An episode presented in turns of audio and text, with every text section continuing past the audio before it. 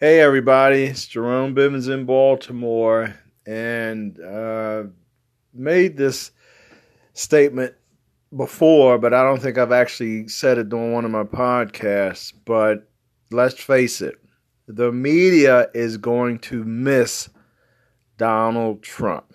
You know, four or five, six years ago, when Donald Trump stepped into the political arena, NBC, ABC, CBS, Fox, the New York Times, the Washington Post. I mean, these people have just been living the fat life because Donald Trump and controversy are like Siamese twins.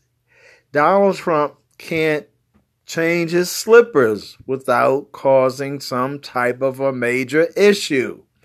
He had his television show, which was mediocre at best, but he really, really hit his stride when he got into politics. And let's face it, he was able to get himself elected and he has continued this campaign of controversy, and it continues to this day. I mean, Donald Trump's latest stunt was to get on the phone with Georgia officials asking them to change their election results. Let me say this again because you know if you follow the media like I do, you you've you've seen this story and you've heard transcripts of the actual phone call. You heard Donald Trump's voice on the phone with the Georgia officials telling them, asking them, begging them to change their election results. And again, there's so many issues here, the Constitution, history, democracy, there's so many issues, but what I want to just focus on for a couple of minutes is the media because the media first of all they have the audio recording of the phone call and they've dissected this phone call. And let, us say this this phone call was at least an hour long. So there's a lot of stuff going on back and forth between Trump and the Georgia officials, and I think some of the other White House staff may also participated in this phone call. But this phone call has been dissected and will be continued to be dissected. I bet you somebody at some point is either going to say, "Well, if you take the recording of the phone call and if you play it backwards, you're going to hear some satanic."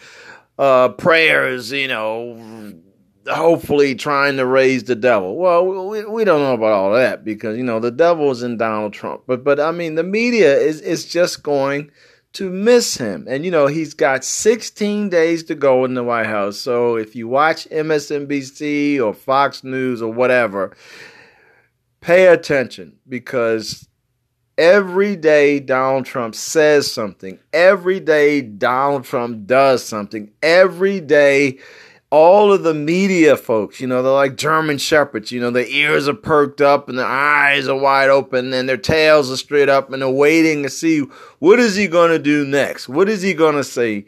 What is he going to put his foot in his mouth again, which is what he does repeatedly. And you know, I wonder if he has finally crossed the line as far as blatant disrespect and disregard of the law. I mean, I wonder if he has finally gone too far because on one hand, I say, you know, let's let's let Donald Trump ride off into the sunset. Let's be done with him. Let's let him be done with us.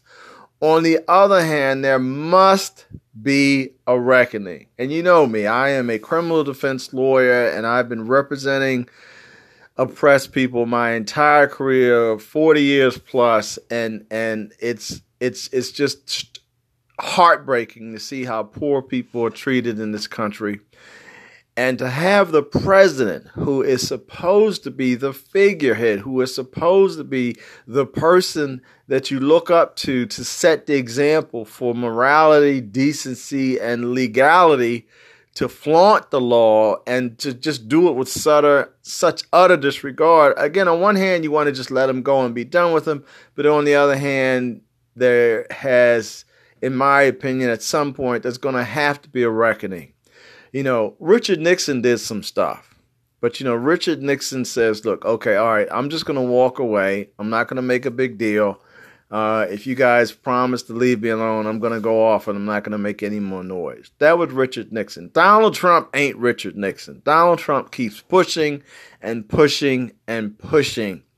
And he's just never going to give up. So, those media folks who are living life large are going to ride the next 16 days like it's the end because they know, well, let's face it, we all love Joe Biden. You know, of course, there were 74 million people who didn't vote for him. I hope those 74 million people are listening and paying attention to what their president is trying to do. But, but let's face it, you know, one thing Joe Biden might be Biden might be boring.